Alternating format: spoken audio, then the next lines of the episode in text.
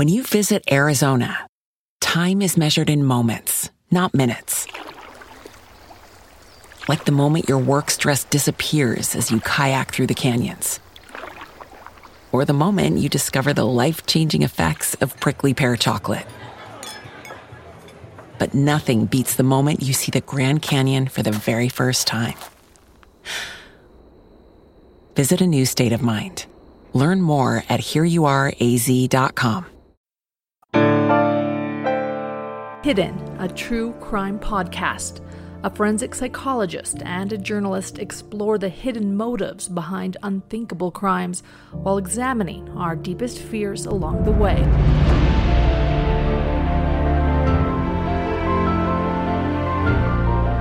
Hello, Hidden Gems.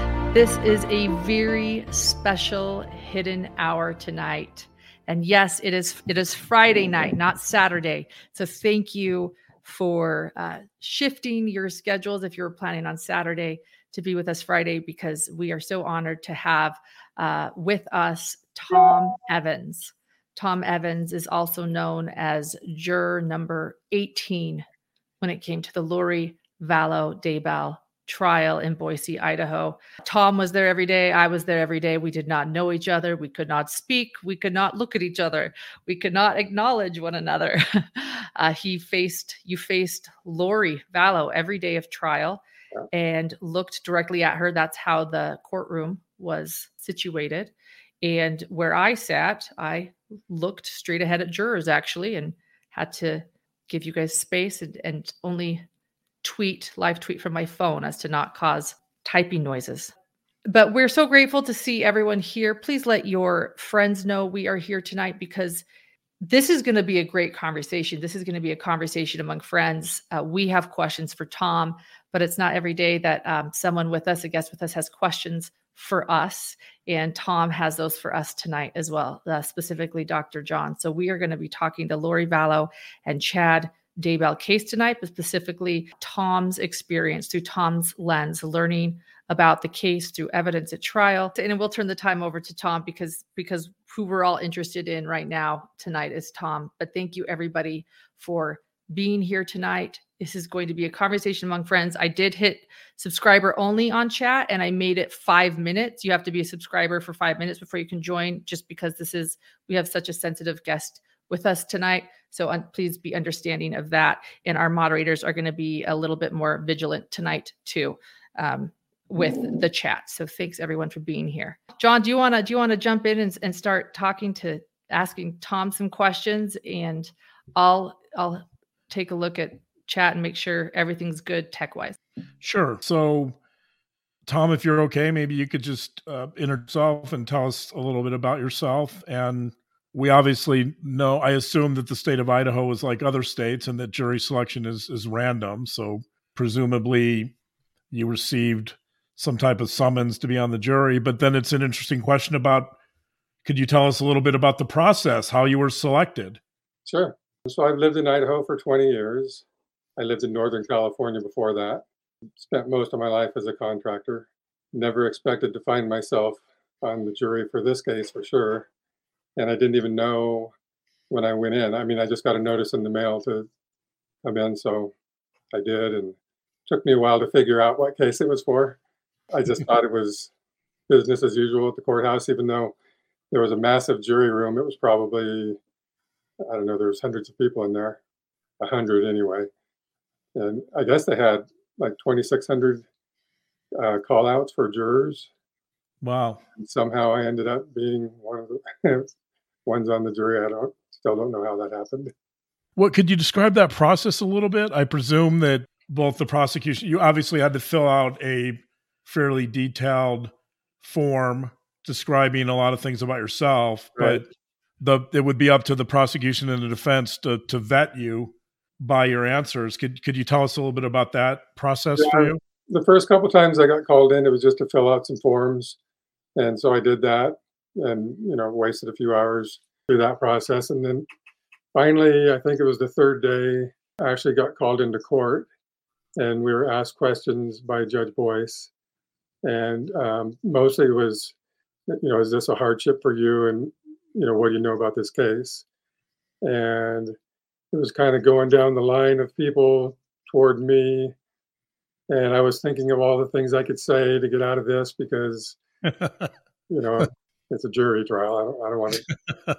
yeah. Know, some of the hardship cases that I heard before it got to me were pretty real, and mine didn't seem like much by the time it came to me, so I couldn't really, you know, say much about that. But then the next thing was, how do you not know about this case? And I was just honest. I, I basically just said that I didn't really pay much attention to it because it was sordid, it was sad, and it, it didn't catch my interest at all. And also during the COVID years, I spent a lot of time. We have a cabin up in northern Idaho, and I spent a lot of time up there where I have no internet or anything um, building that cabin. So I really didn't know much going in. So yeah, that was that was a question I was going to ask you. Actually, did you know did you did you know anything about the case? Had you had you seen it in the? I presume because you're in Idaho, you must have probably encountered some media talking about the case. I knew of it. I knew what Lori looked like. I knew that kids had been killed, and I think I, I think I knew they'd been found buried in the backyard. That's about it. I don't even know if I really knew that much. I remember uh, listening to jury selection. We could not see you, Tom, or, or anyone. They made all reporters sit in the overflow that week. But it was, there were so many. And the questions they asked were uh, very repetitive and very detailed. They asked if you had seen the Netflix documentary. Did they ask that? I heard that many times. Did, yeah. I think it was asked, the defense attorney actually asked me that one. So here's the question: Have you seen it now? yeah, anything I can find on it now. I know so much more about it now than I did when the trial was over. It's ridiculous. Okay. I mean, I yeah. walked out of there still with, with a million questions. Well, you know, you and I met. Uh, and, and we'll go back to the beginning where John is, but you and I met at the sentencing in Rexburg. And even then, you, you know you're willing to talk to me because i know that the woodcocks and other people you know said yeah lauren's lauren's safe. You can talk to her. But you didn't know who i was then. But now you certainly as you say you've you've heard and listened to everything and oh yeah everything that i could of you guys. And actually going to that sentencing turned out to be a great thing for me because i did get to meet you and some other people that i was not expecting that i didn't know you know i just picked a hotel in the town i didn't know that it was going to be the one that everybody was staying at, and I was going to walk right into the lobby, and there everybody was. So that was great. I, re- I remember you were, uh, I think, you were interviewing Kay and Larry when I walked in, I believe, and just kind of walked right into the middle of that. Yes. So yes. But but that's what I remember about the jury selection is it was a lot about have you seen the Netflix documentary? Have you seen the Datelines? Have you yeah. seen what is the coverage you've seen? What what were your answers to those questions? What had you seen? I hadn't seen any of that. I hadn't watched any of the shows. I didn't, like I said, I just didn't pay attention to it. So it, it would be reasonable to say, I always wonder, I'm sure, I'm sure a lot of our gems wonder how they find jurors that are reasonably unbiased yeah. in, in situations like this where a case has, you know, international attention and everyone knows about it. And I guess you're helping us answer that question. Well, and that's the big thing at the hearing right now. They're trying to get it moved back to Rexburg, and the jury pool there is so much smaller. Right. I, it is even hard for me to believe that out of the 2,600 or whatever the number was, they were able to find 18 who knew as little as I did. Many people say there's no way they'll find anyone that doesn't know about this in Idaho. So yeah, you're you're answering the question, but, but yeah, I I'm surprised they're trying to move it back to Rexburg. It's going to be, even harder I, now after that trial, right? Right. And even you knew of Lori Vallow, you knew what she looked like, you knew there were some children that were found. Yeah. In Rexburg, that would be harder. So I guess if we're going to find unbiased jurors for Chad's trial, maybe we need another pandemic then with, with, no, with some, some, cabins with some cabins in the middle of, of, you know, beautiful places. But 2600 is a, is a huge number of jurors to to that. When you learned you were going to be seated as a juror how did you react to that? Or what was your i didn't your response? Realize, i didn't realize we were boiled down to 18 so it's the second to the last day we're sitting in the courtroom there's you know i think there was 42 people in there it turns out and they're doing this thing where um, the prosecution would write something down on a piece of paper and hand it to the bailiff The bailiff would walk over to the defense. The defense would look at it. They would write something down, and the, the bailiff would walk it back. This went on for hours and hours. I had no idea what they were doing. I'm just sitting there like brain dead watching this. But it turns out that they they can each pick 12 jurors to just send away for they didn't need to have a reason to do that. So out of mm-hmm. those 42, they sent away 24, and we were down to 18. So they're all done. They they call out some juror numbers and say, "You guys can go. Thanks for your service and all that." And so there's 18 of us left in the room, and I just thought I was uh, another group of 18, and there was several other groups still. But then we walked out, and the juror jury administrator Randy started talking to us, and then it dawned on me like I was probably the last one to figure this out. But I was actually on this jury. and did you? So did you have any idea that this was going to be Lori Vallow's trial? Then I mean, you clearly started to think that this was a really big deal. The questions well, they were asking you some tough questions too about children. Yeah. By that point, of course, I knew, and and so when we when we finally actually went into court for the first time, she was sitting there, and I knew who she was. So we walked in, sat down, and she's there, and she was like looking at each of us, making eye contact, and then it hit me hard. This is what I'm in for. Okay. That was one of the jury questions too. Can I ask you this? They they asked if you would be able to handle seeing some really difficult things and i don't know if there was a single person that answered oh yeah absolutely uh, many people said that would be very very difficult for them they're unsure but they would do their best other people simply said absolutely not no way can, can i ask if you remember how you answered that question um, i don't remember how i answered but i know i felt like i was probably as well equipped for that as anybody would be yeah. Thank you for sharing that. Yeah. I think this would take us into opening arguments and and this would would dovetail with your book by the way Tom. So you're you're you're writing a book you or you're in the pro you have written a book I guess, right? And manuscript is done. It's in editing right now. And could could you tell us the title of your book? Yeah. It's uh, Money, Power, and Sex, the Lori Vallow Daybell Trial by juror number 18. Okay, great. And so that brings us into opening arguments where one of the prosecutors talked about this case being a case of money, power, and sex. So using it in the title of your book would obviously suggest that that seemed like an important moment for you. When you heard that, when you heard those opening arguments and you heard the prosecution use that term or describe it in those terms, mm-hmm. what did you, how did you respond to that?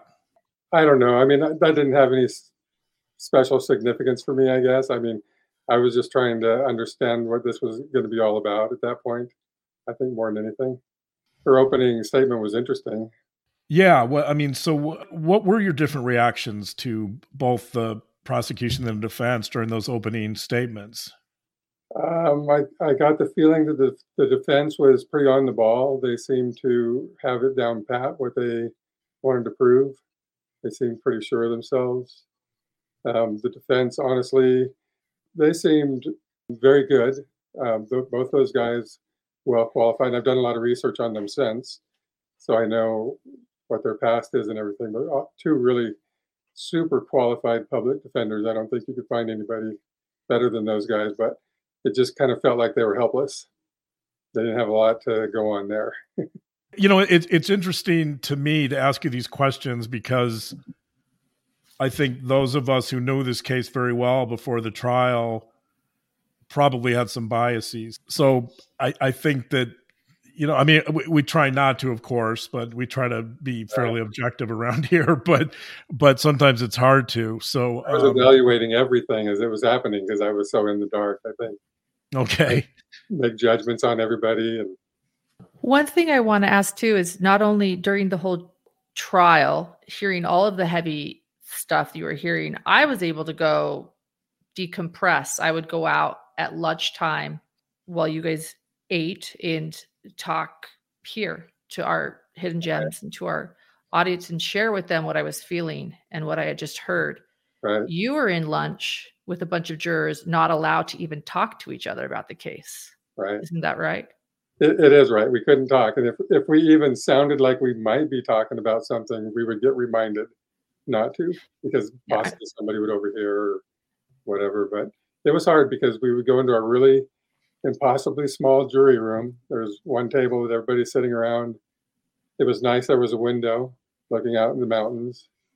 Um, but that was hard for me to just be kind of stuck in that room all the time. I think we spent as much time as that in that room as we did in the courtroom, probably. And you couldn't talk about what you were listening to. I think John, as a psychologist, would say that's a really great way to make trauma uh, even worse. I think you know, yeah, we all got a lot. stuff it down, stuff it down, and don't talk about it. Yeah. we talked about everything else, and that well, was yeah. What would you talk about? That's another question people have. That's a question in chat. Would you talk about sports, politics? Like, what do you talk about? The yeah. weather no, we. I think we avoided politics because we all realized we're 18 strangers, and who knows where everybody's politics are. I think it became kind of clear through just personalities by the end where people were politically, and it's mm-hmm. you know I think there was a good mix in there, which is great. But it's probably good that we avoided the subject. so we talked about kids, grandkids, you know, the weather. We could look out and slowly see the snow receding up the mountain as you know it was springtime and starting to get nice outside. See, um, I, that's what I said. I said the weather. He, thanks for confirming that. Yeah. Uh, yeah. I, I, sorry, I didn't mean to cut you off there, Tom. But I'm, I, I think I don't want to lose what I think what Lauren is partially getting at there is the emotional impact. Did it having to deal with that level of uh, trauma, of yeah. of pain, suffering yeah. every day for six weeks and, and not being able to process it with anyone? I mean, what? It was harder for me than I would have thought it would be, but I think I was kind of in the role, I guess, I was older, and I think I don't know, there were some people that were really struggling, and so I kind of took on the role maybe of comforting them a little bit, and that probably helped me. I think more than they they probably were helping me as much as I was helping them because I wasn't outwardly crying, like some of them were, but it was still, you know, inside. You can't hear and see this stuff without having it affect you. So that that's fascinating to me. You're you're saying that members of the jury would when you were excused for lunch, for example, that some of them would be in tears, some of them would be occasionally, not always, but you know, there were some pretty tough days and I think they were probably in tears before they left the courtroom. I couldn't really see, you know, there would be beside me down the row or whatever, or in front of me with their backs to me. But by the time we got out of that courtroom, there were definitely some tears. Interesting. Yeah, and I and I saw tears as well. So they they continued in the back room then. Yeah. There was one juror in particular that I'm concerned about. She was very young, and I, I really didn't think it was fair for her to have to go through that. I don't think she was equipped for that kind of thing. It's a lot to go through for somebody who doesn't have that kind of life experience. But I think so. You were you were you were more concerned about the other jurors over you. That says a lot about you. You knew you could handle it, but you weren't sure if the others could. Say goodbye to your credit card rewards. Greedy corporate mega stores, led by Walmart and Target, are pushing for a law in Congress to take away your hard earned cash back and travel points to line their pockets. The Durbin Marshall credit card bill would enact harmful credit card routing mandates that would end credit card rewards as we know it. If you love your credit card rewards, tell your lawmakers hands off my rewards. Tell them to oppose the Durbin Marshall credit card bill. When you visit Arizona, time is measured in moments, not minutes. Like the moment you see the Grand Canyon for the first time. Visit a new state of mind. Learn more at hereyouareaz.com. This is a question that, that the chat is asking, and I think it's a question I've heard again and again. So let's just visually, I saw a wide range of ages, ethnicities, but there were some things I, I couldn't see I've let the chat know that you are not Mormon. It's a question that people ask because this is a religious case in the sense that there is a religious motive involved. Right. Was do you know if there was a variety of religions with all of the jurors there? That's a question in um, chat. I could tell you out of the 18 people in there, I think I knew one of them was Mormon. The, the rest, I have no idea. Yeah, Boise is often surprisingly diverse too, and people yeah. don't always realize that when it comes to Boise as someone that lived there. Yeah. yeah. I lived there and I reported there, and it's a lot more diverse than people yeah. realize. I talk about that a little bit in my book, and I came from a very Mormon part of Idaho and a very small town, very isolated town. And it was kind of dysfunctionally Mormon, in my opinion, because it was so isolated and right. they controlled everything. And it was hard for me to be there, do business there and stuff. So coming to Boise has been kind of healing for me in that way, I think. Thank you for sharing that. Go ahead, John. Did you want to follow? I know that you had some questions you really wanted asked. Uh, you know, in talking about the emotional impact of the trial on the jurors, uh, I think I wanted, I was thinking of an important question to follow that up with would be what were the most emotional moments during the trial for you? Are those, are those things that you would be willing to talk about? Yeah. Um, for me personally, leading up to and finding the bodies it was kind of for me like um, if you're watching a horror movie or something, you know it's leading up to this, um, you know it's coming, but um, I didn't know what things happened to get to that point, right? So I'm watching it all or hearing it all in court through the witnesses and everything, what led up to all that, and then we get to the point where the I, I think listening to um, Detective Hermosillo and some others talk about that day. That was probably the hardest thing for me to think about. That that really made me start to think about the living victims as much as anything else. And by living victims, I mean the police, um, everybody involved, not just the family and people who were close, but people who got close over time, got really involved in this, and some extremely dedicated people. I think that really stuck to this and followed it through. I, I, think that was probably the hardest thing for me to deal with was just thinking about those people. Not that I mean, the the victims who were murdered, that's the worst thing, but they were gone, and these other people were still living and suffering. Were there any specific people or specific test testimony that you found particularly compelling or more emotional? the, the, the really strange thing for me turned out to be that all of the FBI, the detectives, all the professional people, the medical examiners, all of their testimony wasn't didn't turn out to be as important as all of Lori's flaky friends and and the prepper people and all that because the the cops I 100% believed what they said. They were extremely believable. They had proof to back up everything that they said. I had no question with any of that. But what it came down to was some of these other people in their testimony that had to be important in the case. It had to actually make my mind up whether she did this or not, more than anything, because it was all circumstantial. So, yes, you have this proof, that proof, and that proof, but none of that actually proves that Lori was behind it all. But the testimony of some other witnesses Zulema, Audrey, and you know people like that. That turned out to be those were the important witnesses for me. Yeah, interesting. Important. Could you be? Could you go a little further with that thought? Important in, in what way specifically? Well, because the the police and all their technical stuff that they did and ways that they proved what happened, they didn't really prove that Lori was behind it, right? Because she wasn't actually at the murder scenes on any of those murders. It was she conspired to commit murder, which is murder in Idaho. So it, those things didn't prove it, but what did prove it was um, I can't think of offhand the specific things that were said by people like Zulema, but taken as a whole, it was enough to convince me that for sure she was behind this. She caused this. She did this. Gotcha. That's you know that really took a while to dawn on me that that's how the way I was going with you know, sitting in court.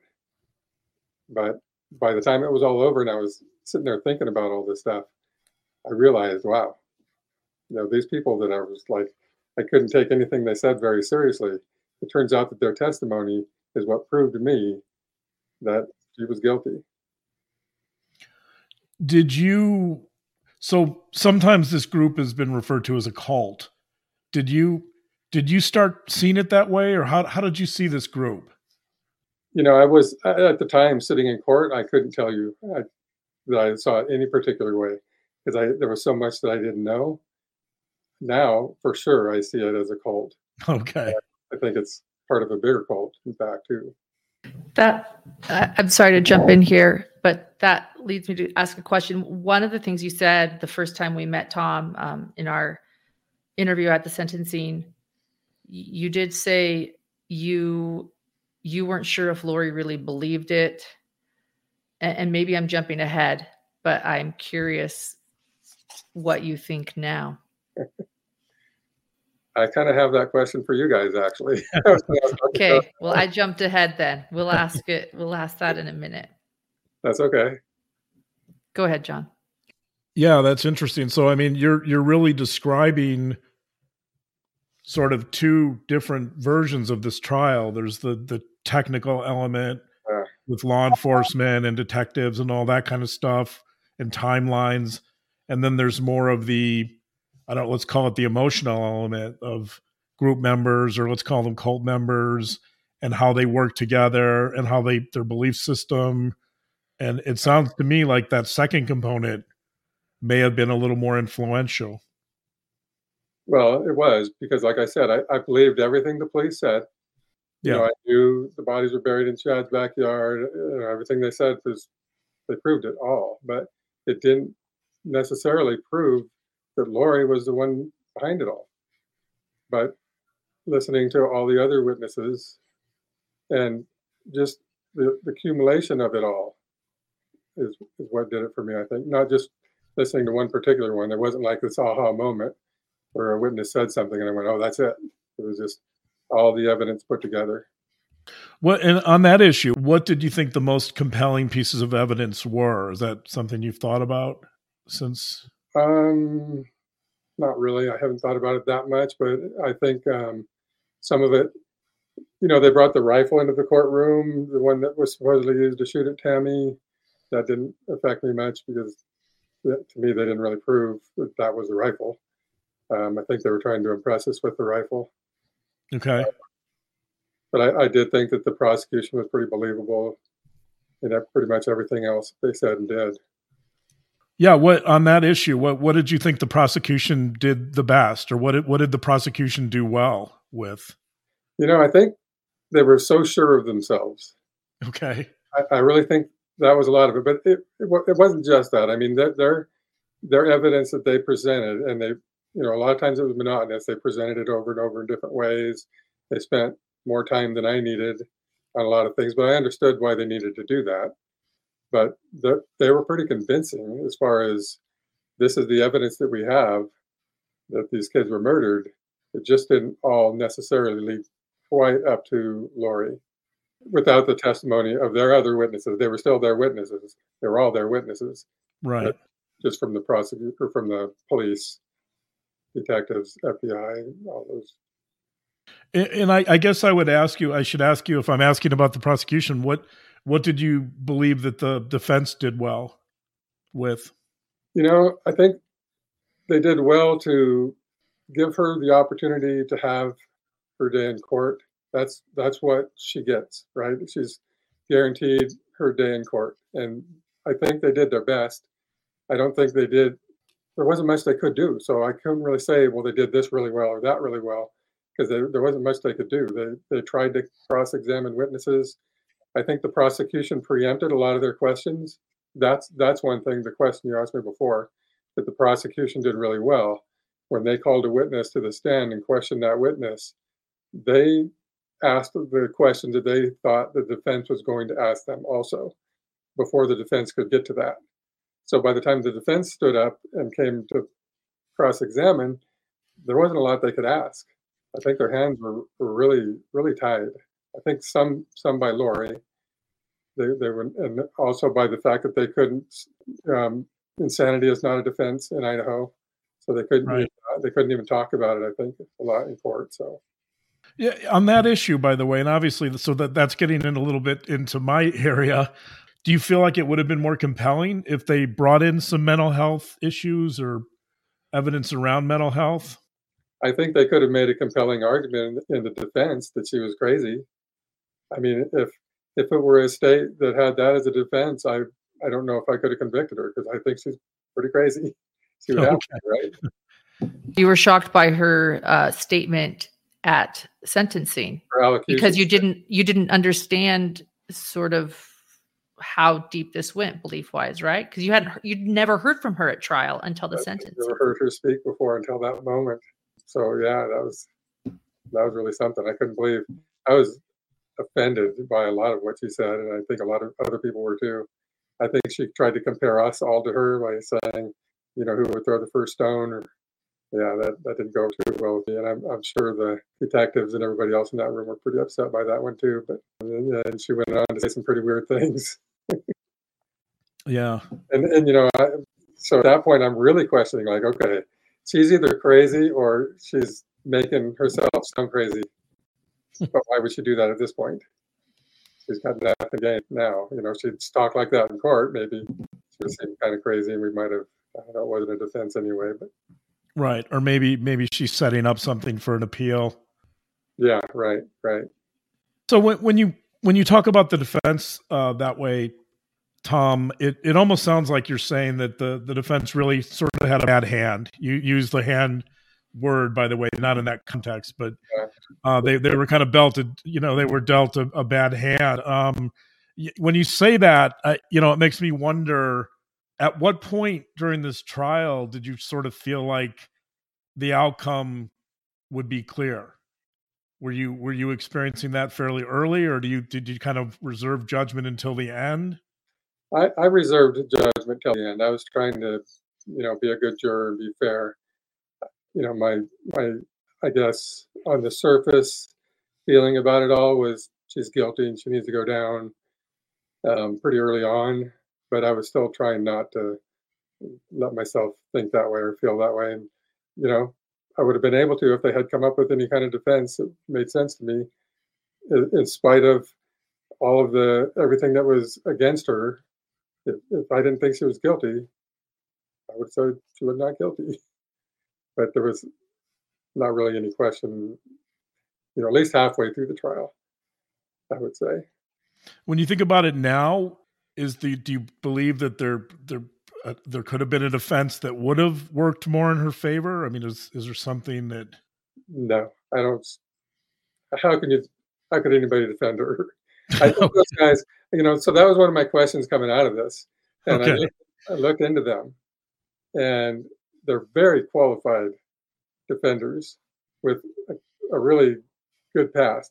They've got a lot of yeah. experience. She was well qualified. She was well represented there. I just think there wasn't a whole lot they could do. I was really surprised when they didn't call any witnesses, but looking back on it, I, who would they have called?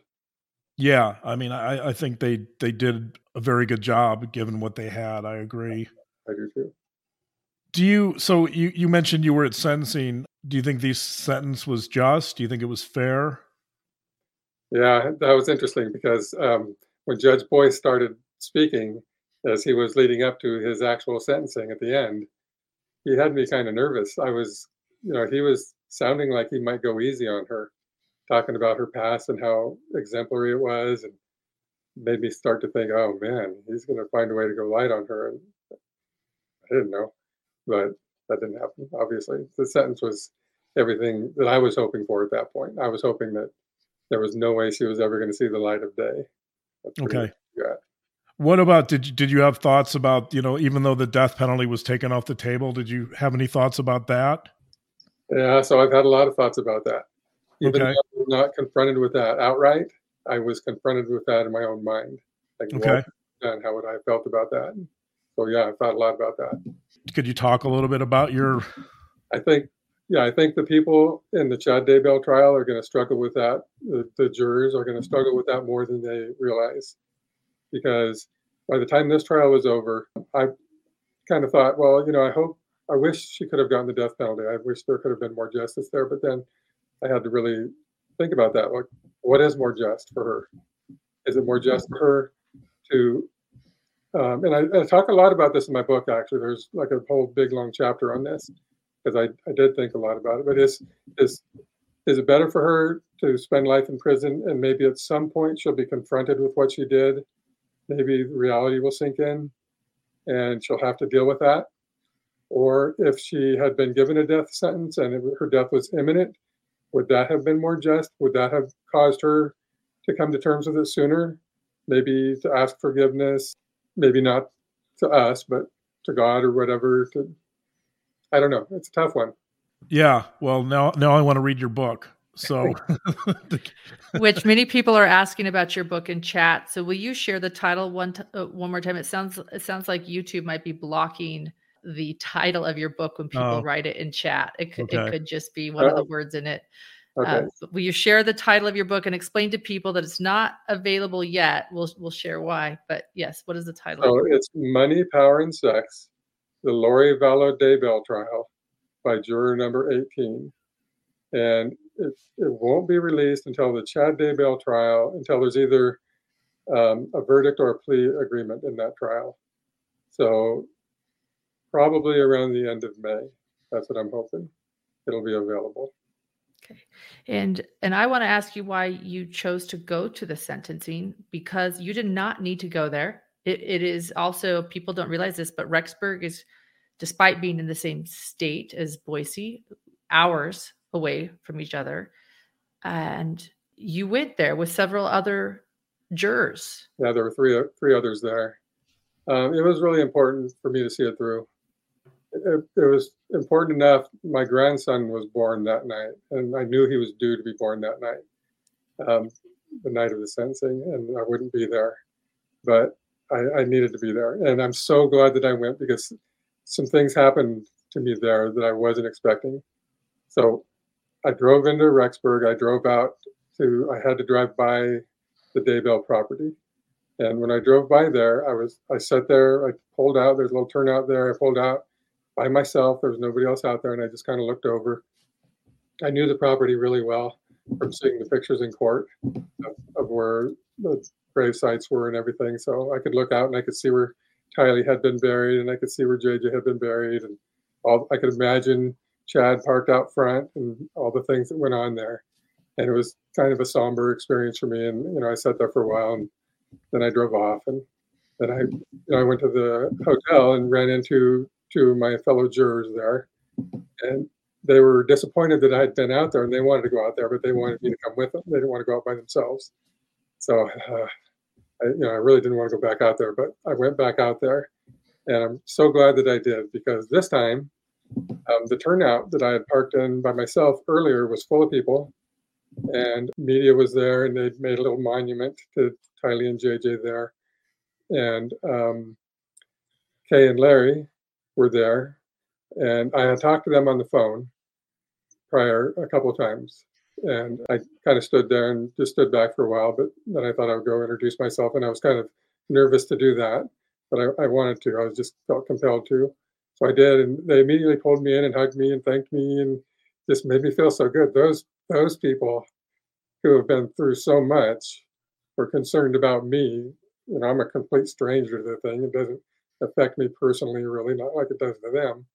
And so that really meant a lot to me. And then I got to meet you, Lauren, and, and everybody else after that. And so turned out to be a really good thing.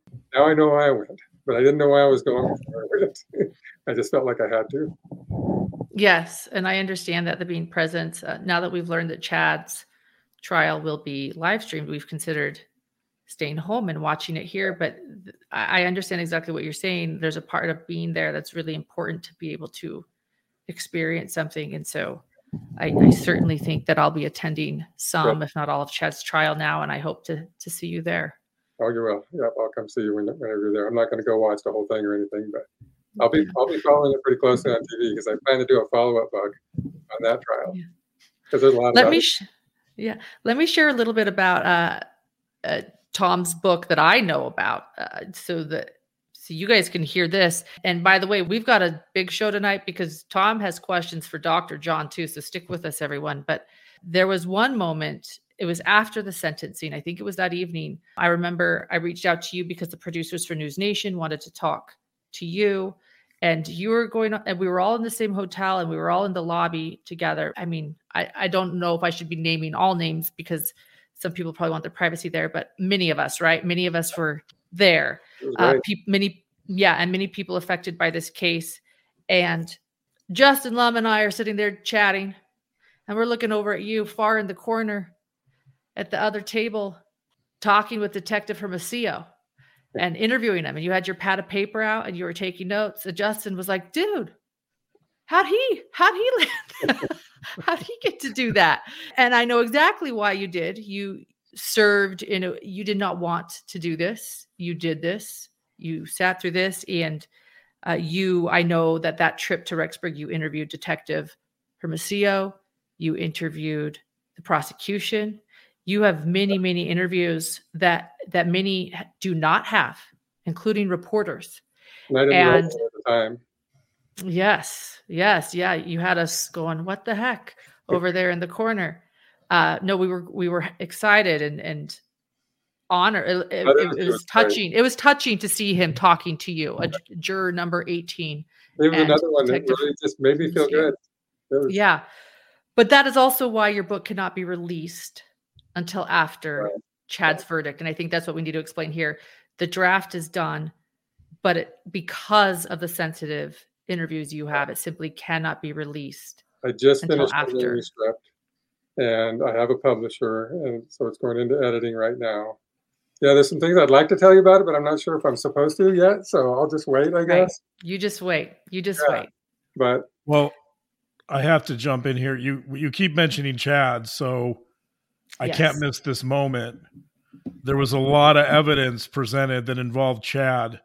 Yeah.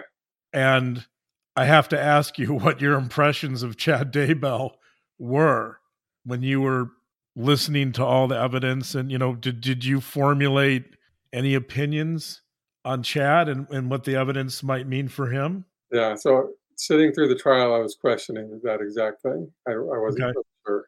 I have uh, definite opinions now, but at the time, you're asking how I felt during the trial, I think. And at that time, I I wasn't sure. I mean, I, I were they both just as guilty? I mean, as far as I was concerned, Lori had let her kids be killed at the very mm-hmm. least, right? So to me, that's for a mother, she's guilty. So was Lori just guilty of following along with him? Was he the mastermind behind it all? Was she the mastermind behind it all? Or did they come together in this horrific chance thing where two really miserable human beings come together and do horrible things? Were they both capable of it before they met each other? I don't know. I didn't know at the time. Did you, did you feel like some of the evidence presented that involved Chad was was fairly damning to him? Yes. So yeah, would, would it be fair? Yeah. His Go conversation ahead. with the uh, crematorium, I guess, in uh, Arizona. Yeah, that was, all, it was pretty bad. The funeral home. We played that on our channel yesterday. Yeah, yes, Chad right. calling the funeral home after Charles's death. Yeah, that was really something. Chad DeBall or whatever. yeah.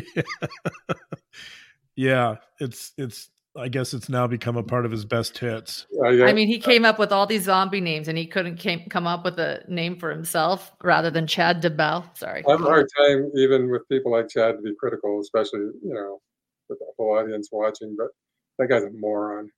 He's, he's not very smart. Better you saying it than us. Yeah, that that wouldn't. That's this is exactly why we had you on because we can't say stuff like that. Yeah, and, as uh, and stay professional. Right. right. Rebecca Randall gave us a good one too. Chad DeBell. DeBall. yeah. Well, what's what's your professional word for uh, moron then, Doctor John? it's not a diagnosis no. in the DSM, but it's it's a word I've heard a lot in this case. So, but I think you're the first person we've had on that said that. So I'll, I'll accept it. I'll accept it as your diagnosis. Yeah, there you go the layman's diagnosis. The best word I can come up with. Low low IQ. That'll be, that'll be your diagnosis in the book. And by the way, I should mention about the book that the profits are going to be donated to a nonprofit organization called Hope House. Could you could you tell us a little bit about Hope House, please? Tom? Yeah. So I spent a lot of my time since the trial looking for the right uh, organization to donate money to. If I'm fortunate enough to you know write a good enough book and actually make some money the profits are going to go to the hope house. And the hope house is it's in marsing idaho small town just outside of boise. And right on the snake river. They take in children who most of the children have been adopted. And some of them were adopted from outside of the united states and came here as part of their adoption. And the families for whatever reason didn't follow through. Couldn't couldn't hang on to the kids. The adoption didn't work out. So the you know they're here in this country with nowhere to go. Parents don't want them anymore. Their adoptive parents don't want them anymore, and so the Hope House takes them in. And we got to meet some of the kids and do a tour of the place and meet the directors Donna and Ron, and they're awesome and they do everything good there.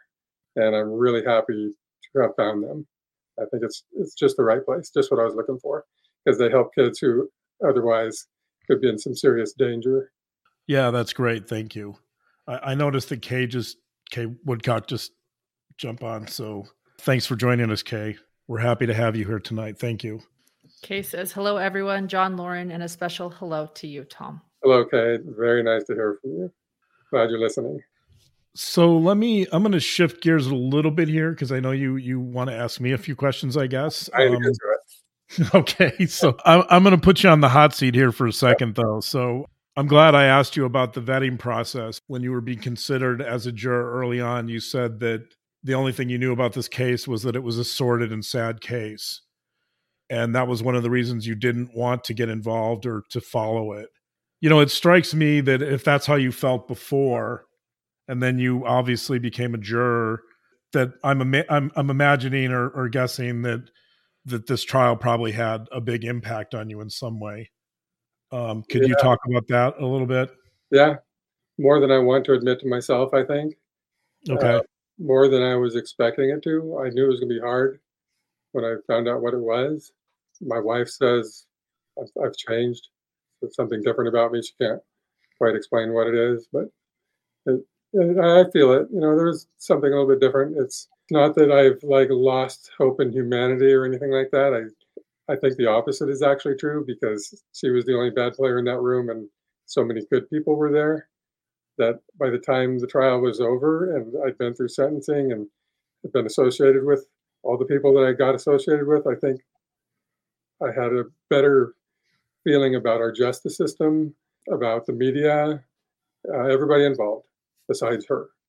So it wasn't so much that as maybe it's just being confronted with that. It, it, just hurts something inside of you. It just kind of breaks something, maybe. I don't know quite how to say it. Not broken, but a little part maybe is kind of taken away. I can imagine how people like Kay, Kay, you know, people so close to this, something huge has to be broken. Well, I guess does that answer your question? Yeah, uh, yes, it does. Thank you for for being so open about that. Uh, it seems to me that perhaps I'm just this is I'm interpreting here, but I guess that's what I do as a psychologist. But um, it sounds like maybe that that initial sadness you talked about, maybe that maybe that grew a little bit there was some real sadness from being a part of this process, and and maybe that's true of all of us that yeah have followed this case. Nothing else. And and the court offered counseling for jurors, and I know there are some jurors that are taking advantage of that. I have not. I I think my idea once I decided to do this book, I thought, you know, this is what's going to kind of heal me and get me through all this, and and it has in a lot of ways. But I'm still kind of considering it. I might take advantage of some counseling at some point. Okay. Yeah, and uh, so I guess the the last thing I would ask you is, you know, do you do you feel like I guess you've kind of answered this in various ways, but any takeaways for us? Any any kind of thoughts about not only how it's impacted you, but just thoughts in general about this case or a lot of takeaways. Okay. Uh, the main I mentioned before, but the main probably more than once, but the main one was I was I actually was pretty proud, very proud of how the justice system worked, the people within the justice system, both both teams, the prosecution and the defense, and looking into them since the trial has been over, you know, my opinion of them in court was correct. They are top notch at what they do, top of their game, good people, you know, everybody involved. I got to when the sentencing was over, we got invited into the judges' chambers afterwards, which I was not expecting. So I got to spend about 45 minutes with Judge Boyce and his his clerk and his wife. I really appreciated that. That was, you know, that was a privilege. And we've been isolated from him the whole time. We, we weren't allowed to speak, of course, or have any contact at all during the trial. So that was really nice. and there was just a lot of that kind of thing. A, lot of concern for the jurors that really came through. Showed and made us feel appreciated. So that was my main takeaway. You know, I, I guess it's kind of opened my eyes to a lot of the bad things going on, and then doing a lot of the research for the book and delving in deeper to a lot of things, listening to you guys' podcasts and some other ones, realizing that there's there's quite a lot of bad things going on in the world. You know, I, I guess my eyes have been kind of opened up. I, I guess I kind of always knew it, but I just didn't pay attention to it as much in the past, so didn't really deal with it. But yeah, a little bit of that. Yeah. Okay, I'm I'm not sure that's a great takeaway, but but I but I hear you. Yeah.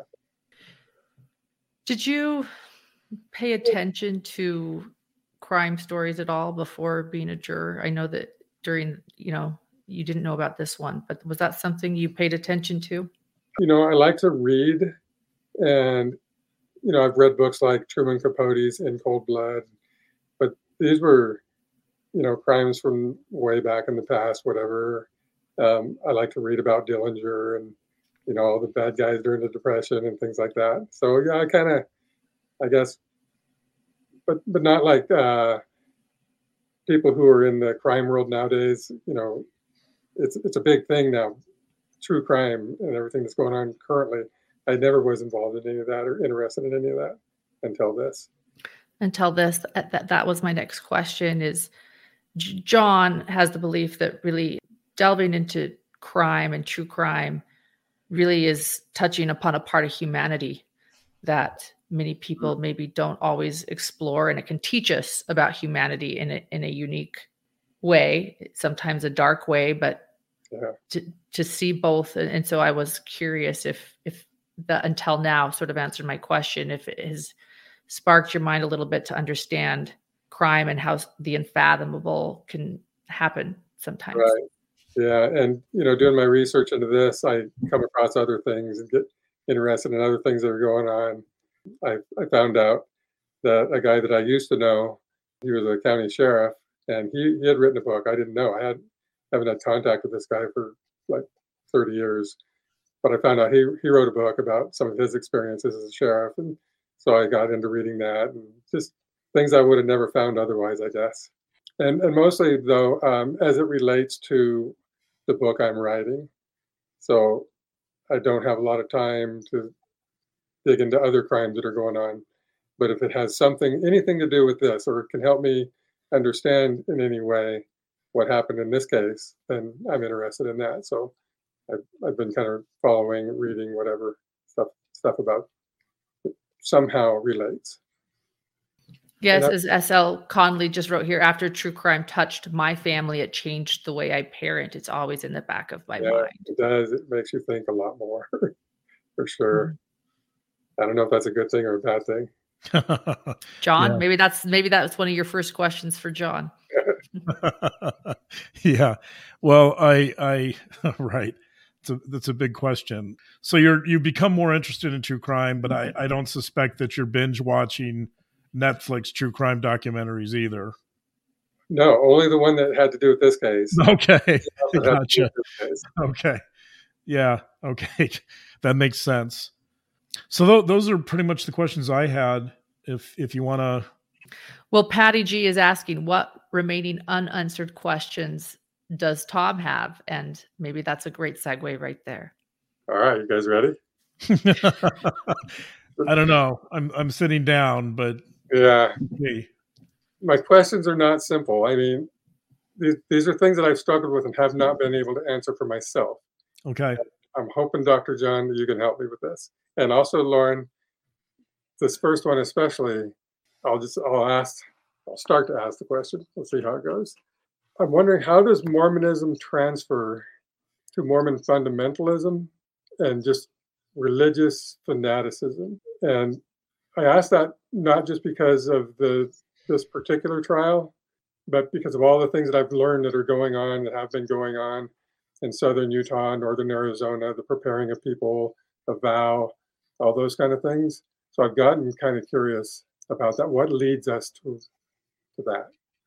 Well, first off, I'll say I might turn the basis of this question actually over to John, surprisingly, because if you ask me, I, I might give you an eight hour podcast like the one I did over on Mormon stories and tell you all about it, how it how it can shift. But I actually consider your question more of a psychological one in how can beliefs because I think the question you're asking is the question that lingers has lingered with me for the past four years.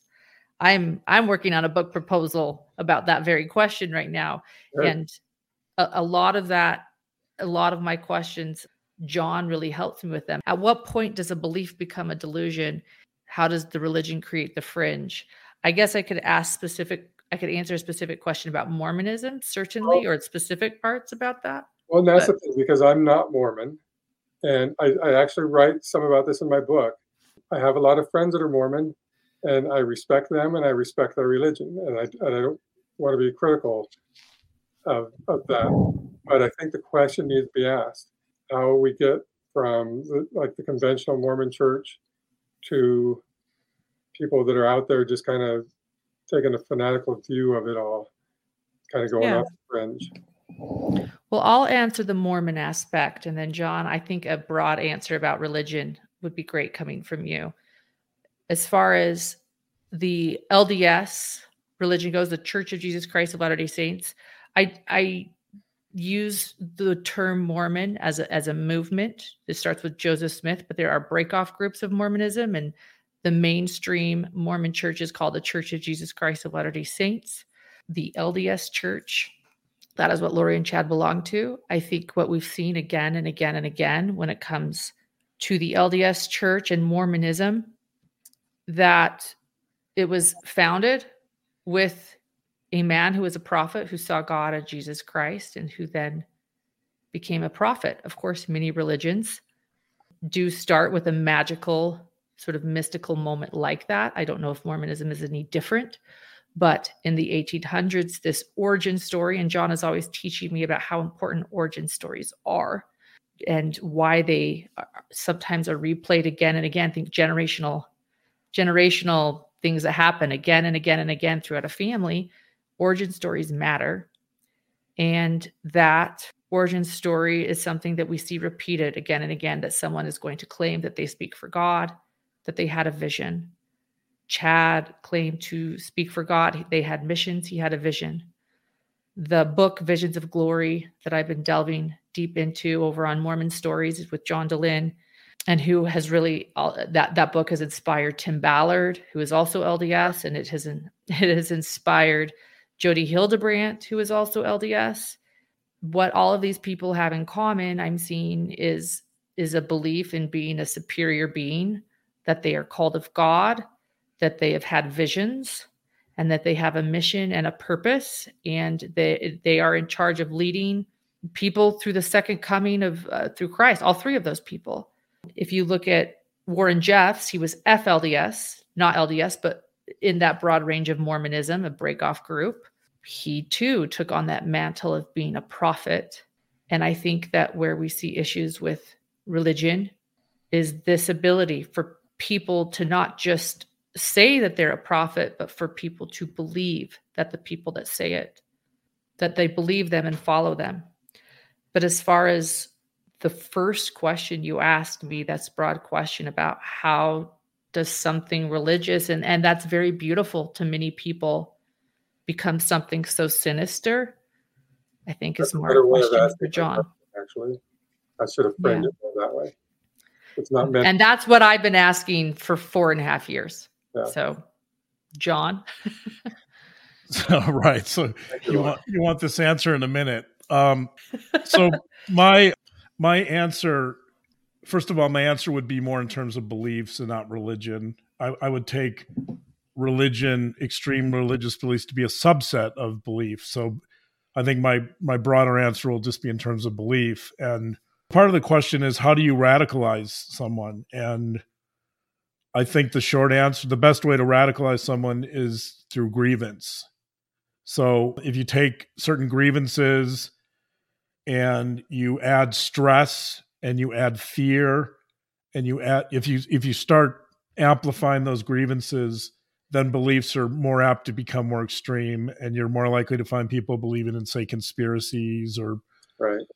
the paranormal or that kind of stuff. Um but i think you like in this particular case i think you have to go back to childhood issues and you're looking at like Lori, for example, was raised in a family that that had fairly extreme beliefs to begin with. And then those beliefs become reinforced, and there's there's certain personality variables that come into play too, such things as resilience. So somebody that's less resilient is more likely to move in an extreme direction. Somebody who there's a there's something called the five factor model of personality and one of those factors that's relevant to belief is called openness to experience. So people that are low on that variable tend to move more towards extremism too because they're not they're not curious, they're not open to new experiences and to learning from those experiences. So there's a number of variables here I think. So family culture, these personality variables like openness to experience, typically people that end up with more extreme beliefs, they might be a little more fantasy prone so in this particular case, you know, people were seeing angels and talking to Jesus, and you know that involves a certain level of fantasy proneness that you wouldn't see in somebody that's a little more grounded. So th- those are just some. I mean, uh, you know, we could some we could we could come on here and do probably the well, next you know five hours talking about this, but but that that would just be kind of my quick. Okay, so as far as followers of a fanatic go, what what would you say they're missing in their lives that lets them believe in somebody like Chad or or any of these Warren Jeffs? Yeah, so you're you're talking specifically about Lori here. Well, I'm just wondering in general, actually, what what somebody's missing in their lives to make them vulnerable to become a follower of somebody who has fanatical beliefs. Maybe I'm getting too far off the track. I don't know. So the the research on cult there's not a huge amount of research on cults, but some of the research on cults shows that that typically people that move more towards cults or become involved in cults, usually they're oftentimes they're experiencing some event in their life, some type of trauma or some type of upheaval in their life that gets them questioning who they are and what they should be doing and so a lot of the way i think of it is a lot of times you have let's say a rupture in their life, whatever that is. And that creates a bit of a void. And the goal is to try to fill that void with something meaningful that gives okay. them a sense of belonging and purpose. So I think that sense of belonging and purpose are really what drive cults or joining cults. And, and oftentimes that's created by something traumatic or some type of rupture or questioning of one's life path or something along those lines. I love the way you explain things. It really kind of clears you, you say it in a way that makes it clear. Thank you. A good way of doing that. I mean, I've been struggling with that question, really, and kind of answered it. So. Thank you. Yeah, that's a it's a, that's a big question. It's a tough question. Yeah, I know. Do you think that the book you mentioned Visions of Glory, Lauren? Do you think that that book played a big role, like a huge role, in what Chad and Lori ended up doing? I do. I think that the book played a huge role. They were they were lovers of the book, but I think the book maybe I should frame it this way because I've been thinking a lot about this actually, how much influence the Visions of Glory book had. And I did a crash course on the Daybell case, um, sort of explaining some basic beliefs. And I brought up Mike Stroud and I brought up Denver Snuffer and some other influential people yeah. in the Daybell case. But when it comes down to it, all of these people we're also feeding on one another so so you take a group yeah. of people with some fringe beliefs and some extreme beliefs right. and they're all collecting from one another and so at what point does this book come in visions of glory isn't a 100% its own creative work of art we've learned that even that book copied some things from some other places mm. but this book had such a cult following and still does and I think that one reason is the secrecy of Spencer and who he is. We know that's Tom Harrison, and that Spencer was this behind the scenes sort of Wizard of Oz guru that people would know of him. Yeah. There was this reverence with the book, the apostolic. So, so Tom Harrison, aka Spencer, in the book has an apostolic friend that he keeps referring to in the book, that meaning an apostle sort of okaying this book. There's some mystery and mm. some excitement there. And the belief that this book is scripture took all of their fringe beliefs to the extreme. It bottled them up with a nice ribbon and said, "Here is your book. Yeah. Here's your here's your scripture." And then to know that Tom Harrison had met with them, I've learned, and that they really there was a lot of reverence around him, and I think just seeing Lori reading at poolside, you probably didn't even notice that when I was noticing it, or did you? I remember uh, specifically sitting there and seeing the video they showed us of her getting served. And I thought, oh, she's got a religious book. Well, that stands to reason. But that's all I thought at the time. And I didn't know what it was. I still haven't read it, but I didn't know what it was. And that it had all these connections with all these people that are involved in all this weird stuff. Did you watch our deep dive on that book, Mormon Stories? And it's, it's long. Yeah. yeah. it's long. It's long. John hasn't even seen the whole thing. He's like, dude, eight hours. These questions are though. I mean, there are several part questions and answers. They're not easily answered. Right. Sure. And to me, I guess my biggest question coming out of it was how, not why does a mother kill her children? That was easy. How does she do it? How do you get yourself in a frame of mind to be able to do that? And I think listening to you guys a lot has kind of helped me figure that out. What in particular, I know you're the one asking questions, but what in particular in our podcast that has helped you the most? Not one thing. Uh, accumulation of things, like everything else in this case. There's not one thing, like an aha moment or whatever. It's just everything adds up to, you know, you talked about, Dr. John talked about um, Lori's childhood or her family, all that stuff, the narcissism aspect of all of that. And this kind of all adds up still doesn't quite answer it. I don't think it can possibly be answered to where you get to that point where you murder your children. But it, you, you can kind of, on an academic level, I guess, maybe make some sense of it. Yeah, so, I, I think that's a good point. I think that in these types of cases, we can come up with reasonable explanations, but I think there's always a little bit of mystery. Yeah.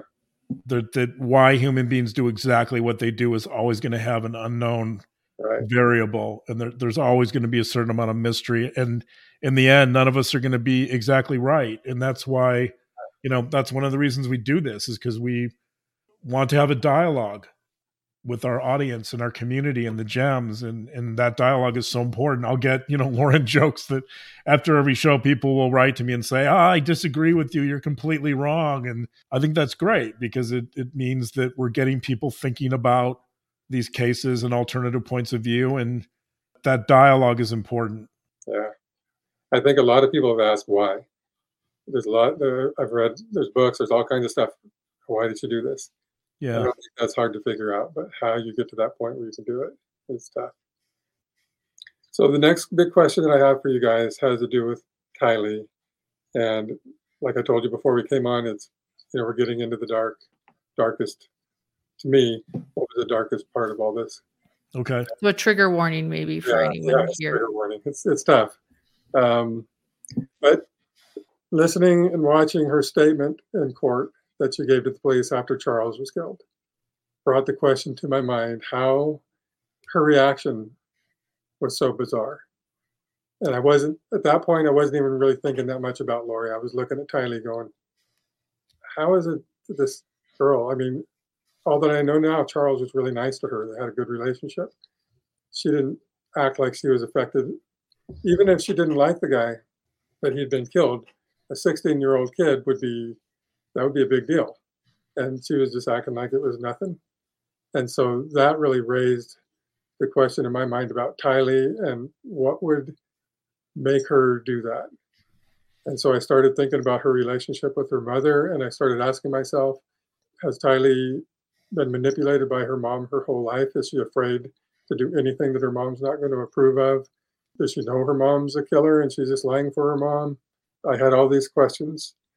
And the biggest question I had about her, and the one that's haunted me ever since the trial, is did Tylee know she was in danger? Was she afraid of her mom growing up? Um, did she know she might be murdered? There was that audio tape of her in the background when Lori was on the phone and Lori called her dark, and she said, "Not me, mom. I'm not dark." And uh, just, uh, you know, to think that maybe she knew that what was going to happen to her is a horrible thought. So I, am just wondering if you have anything, Dr. John, uh, any ideas about Tylee and if she knew, she didn't know. What do you think? Yeah, that that the that incident you reference is is a frightening. It's a, it's a bone chilling moment. I think it's a really frightening moment in this case, and it it that's that's exactly the question I asked. She knows. I think she knows what happens when people are considered dark and labeled zombies, and here she is with her mother calling her a zombie. You know, it's I don't know Tylee well enough to really answer that question in depth. What I can say is I looked at the interview that she did with the police after Charles was murdered and we did a little bit of analysis of that on YouTube. It's I think it's still posted somewhere, right, Lauren? And yeah, that was never posted on our podcast, but J- John's assessment of Tylee's interview after Charles was killed is on our YouTube channel. And I I'll try to find my, it. My analysis of Tylee is that she's there's a lot of turmoil there psychologically. I think you see Tylee as I see Tylee as someone who is a bit passive aggressive. She's I I believe she was struggling with depression, and I don't I don't know how deep that goes, and I'm not trying to diagnose that, but there's signs of depression in Tylee a lot all over the place. And I think it could be very severe, but I don't know. You know, I, I can't go too far with it. I wouldn't diagnose that unless I knew more about her, but let's just call it depression broadly speaking. Okay. So I think you have you have someone who has potentially who has this deep depression, and I think a lot of that is is due to the fact that she feels somewhat crippled by her mother. Her mother was probably a bit overprotective and really didn't let her become that or didn't want her to become that independent i think right. and yeah. and so you you have this kind of overbearing mother and yet Tylee is a very smart, intelligent, independent person who wants to express herself. And so you see this side of Tylee that's always pushing back. Mm. And I, I think he I think he rebelled against Chad, for example. And I think he, you know, he told he she probably Tylee probably told her mother, Lori, what what she really felt. And you know melanie gibb perceived her to be a rebel and not a kind child. And you know you so you've got the side of tylee that's trying to find her voice and that's really kind of fighting to have an identity and is pushing back. Um, but uh, but but then her mother will you know she'll get sick and her mother will take her to the hospital and her mother will tell her you need me and i'm the one who's taking care of you and i'm rescuing you right? So you've got this I've, you've got this tremendous turmoil, I think, with with Tylee, and she's really kind of fighting to be herself and fighting to find her own identity, and her mother is really trying to squash that at every turn. And so I think that to me, that seems to manifest or to present itself in terms of depression. And when you when you look at the interview that Tylee did with police, it to me there's there's it seems that there's a lot of depression there. So to answer your question, I have a lot of respect for Tylee in the sense that she was a really smart, independent person who really was fighting for her autonomy mm. and maybe for her life to some degree. But then there was a part of her that knew there were limits to what she could do. And I, I do think that in that moment, I think she may have known the awful truth but like most children, you're probably not going to want to believe that your mother's capable of killing you. Right. So I, I think that probably shows itself through the depression, and I think at some level she had to she had to deny that, or you know, I like most of us. If if somebody told us that our parents were going to kill us, I think most of us would want to question that. That's a good point. Yeah. That that actually helps me deal with my thoughts about Tylee the other, and this is kind of out there, but the other thing that helps me with it is the idea that possibly, and the same goes for JJ, maybe they had been drugged before they were murdered, so maybe they didn't actually know what was going on when it was happening. We can only hope. Yeah. Yeah, the most horrible thing I can think of is a kid being murdered by the people who are supposed to take care of them. The one thing I want to add about Tylee and that interview with Charles, I think one of the most profound moments, besides the fact that she's she's cracking every joint in her body as she sits there, anxiety. She's wiping tears from her eyes. It's actually really interesting. She stops crying. She starts to cry and she stops it, showing that emotion is being shut down in Yeah. her. But she, I don't know if you know this, Tom, but she starts humming a song, and the song she is humming is from the song from the Disney movie Moana. Did you know this? And it's Didn't- how far I'll go. Just Mhm. listen to the lyrics to the song. This is all you need to know about Tylee and her life. I've been staring at the edge of the water long as I can remember, never really knowing why. I wish that I could be the perfect daughter, but I come back to the water no matter how hard I try. Mhm. Every turn I take, every trail I track, every path I make, every road leads back to the place I know where I cannot go, where I long to be. I know everybody on this island seems so happy. Everything is by design. I know everybody on this island has a role. So maybe I can roll with mine. I can lead with pride. I can make us strong. I will be satisfied if I play along. But the voice inside sings a different song. What is wrong with me? Wow, That is the song she is humming during that interview. that's crazy. I think that's that's what she was dealing with her whole life, trying to play a role, trying to play along, trying to please her mother. I see a codependent relationship that she had. Her mother triangulated. I believe there might have been Munchausen by proxy with her sickness. Her mother made her dependent. I've also heard from people that when Tylee did have friends and she wanted to have friends, she would say, I can't go out. My mother says I'm too sick. Oh, there was a lot of manipulation there. you think Lori was really controlling? I do in a very manipulative way. In a way that says, only I will protect you. You Right. need me. Everybody else is out to get you, but I always have your back. Yeah. I listened Yeah. to Dr. John's explanation. Um, I don't remember what it was called, but the you put the baby on the blanket and something that the baby Yeah, desired. blanket training. Yeah, I, I thought a lot about that. Yeah, that blanket training is that blanket training is something else. It's it's hard to imagine that people actually do it, but Yeah. yeah, if you if you want to abuse a child or or beat a child into submission without actually hitting them, I, I think sometimes they do hit them with the Right. the right with the wooden what is it they use, Lauren? The wooden spoons, is right? spoon? Oh, yeah. I think sometimes the children are hit, but it's it's certainly a way of creating a very passive, traumatized child. Yeah. So That that helped. That simple explanation helped me a lot to understand that frame of mind. So you want to move on to some easier questions? And yeah, yes, please. You're you're making me sweat a little bit here, Tom. they're still really deep. They're just not, you know, relative to that. These are easier ones. do, you, do you think that Lori might have been capable of murder before she met Chad? You know, we in our our last show uh, two weeks ago, we talked about that issue. There, we were from one of our sources informed us that there was a reasonably high probability that Lori may have been present when Joe Ryan, who was one of her ex husbands, that she may have been present when he was when he died. She saw heard his last breath or something like that. Yeah.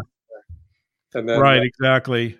and then there's also her sister Lolly and her sister Stacy and Yeah, there's Well- right. There's so many question marks. all these people died under strange circumstances. Do you think she actually believes that she talks to Jesus and dead people? Yep, I do think she does. I think I she's. think she does. I think she's very literal, and her religious beliefs are very literal, and I think she's obviously very narrow-minded. And uh, as as you as you heard during the sentences sentencing, you know, Judge Boyce mentioned that one of the forensic people, one of the forensic psychologists, diagnosed her with uh, delusional disorder. So that would be that would be consistent with someone who may very well think they're talking to Jesus. So, but if that's the case, do you think she'll ever come to terms with what she's done? Or will she always just believe that Jesus told her? That's yeah, that's that's a question we ask all the time. Uh, I don't I don't see any at this point. I don't see any changes on the horizon. I think she'll continue to be in denial for quite a while. Um, I, you know, I think over time, depending on the influences, you know, her influences in in prison, you know, I mean, it, it's possible she may work through some of that denial, but at the moment, I don't. I, it's pretty pretty entrenched. Well, Here's here's here's a little tidbit. This is this is unknown information. This is some tea, as we say here at Hidden True Crime. But it'll give you an example where her mind is now. You know, we all heard her refer to her eternal friend Tammy Daybell at the statement. That that was a wild moment even for me. Even even me believing that she believes some of this wild stuff, my mouth dropped at, I just wondered how sister, how Tammy's sister felt about hearing that. Yeah, yeah, and, and and this well, this is a bit of a trigger warning for any of Tammy's dear friends or family listening to this. That you know, I've been curious about. You know, now that I know that Chad and Lori might be able to talk, I've been sort of curious, and I, I reached out to some. These are good sources, and what Lori is talking about behind bars these days is visiting with her dear friend Tammy Daybell. And that's what she's been talking about behind bars presently. Uh, so, in her mind, if Dr. John is right, in her mind, she believes she's talking to Tammy Daybell, and Tammy Daybell is her dear friend in heaven. yeah, Wow. despite being the mistress who conspired to So if, have her if, killed. if that's true, she probably really would welcome her death. She's got a firm belief. Yeah, yeah. I mean, th- yeah, we've we've speculated on that, right? I, I think. Well, that that goes along with her belief that she believed that the world, the apocalypse, was going to occur in July July twentieth, twenty twenty, right? So, in that sense, because potentially because she had that firm belief in the apocalypse, I don't think she put as much emphasis on the you know the murders. Yeah, right. yeah, But when those things don't happen, so yeah. how does that not blow it all up for these people? they just think, well, it's going to happen later. You got the date wrong. or you're you're Tom, you're trying to see this from a rational standpoint. This is we're not talking about we're not talking about the most rational people here. So it's a good question, but I I think you know that there's something we we talk about this a lot. There's something called cognitive dissonance, which is exactly what you're you're mentioning. Which you know when when evidence contradicts your beliefs, you you basically have two choices. One is you amend your belief, or the other is you just distort the evidence. So, you know, th- these people distort the evidence so that they can live with it or they can still see themselves consistently or bel they can keep their beliefs. Yeah. So the way you distort the evidence is you say, well, my belief is correct, but you know, I just got the date a little wrong. I just read a few things incorrectly. Let's go tweak those and then, you know, clearly the apocalypse is going to occur in 2024 or whatever it is. So essentially this cognitive dissonance allows people that believe that set those types of dates to continue believing in the same thing because they just continue to distort yeah. the evidence. That kind of ex- well, it really explains why she thought she would get away with it all. She thought July 20, 2020 was the big day, and Yeah. And I, Right. and I want to point out something specific about the end of world beliefs that they have. I think that there's, if you think of it this way, some people, you know, tribulations in, in most religions, and the Book of Revelation talks about many, a lot of tribulations, and I think there's people that believe the end of the world is the end. You know, everything just blows up and that's it. And then there's other people I think that are thinking the end is where the many people die and the tribulations begin, but they are left standing Right. to then gather the remaining 144,000. So I think to put that into perspective too, that the end of the world to them was where all the tribulations were going to happen, the natural disasters, the famine, the, Right. and and the wicked were going to be killed, but they would be standing with 144,000 of the most Yeah. righteous. crazy. Yeah. Yeah. exactly. Bingo. Uh, yeah. Cra- crazy also by the way, crazy is not a diagnosis either, Tom. no, it's crazy. crazy. crazy and moron are not valid right. diagnoses, but you know, it's fine if you use those terms rather than me. Yeah, or evil, crazy, moron, evil. All those all those easy terms we just want to be able to throw out to make sense of something. Yeah. They're not they're not in the DSM, unfortunately. yeah. Although I should, I think you can. Someone could make a compelling argument that maybe we should add crazy to the DSM, but we haven't gotten that far yet. Right? Yeah. Seems like a legitimate term to me. Uh, so I wanted to ask you about the living victims, family members, the police who had to be at the exhumations and all that kind of stuff.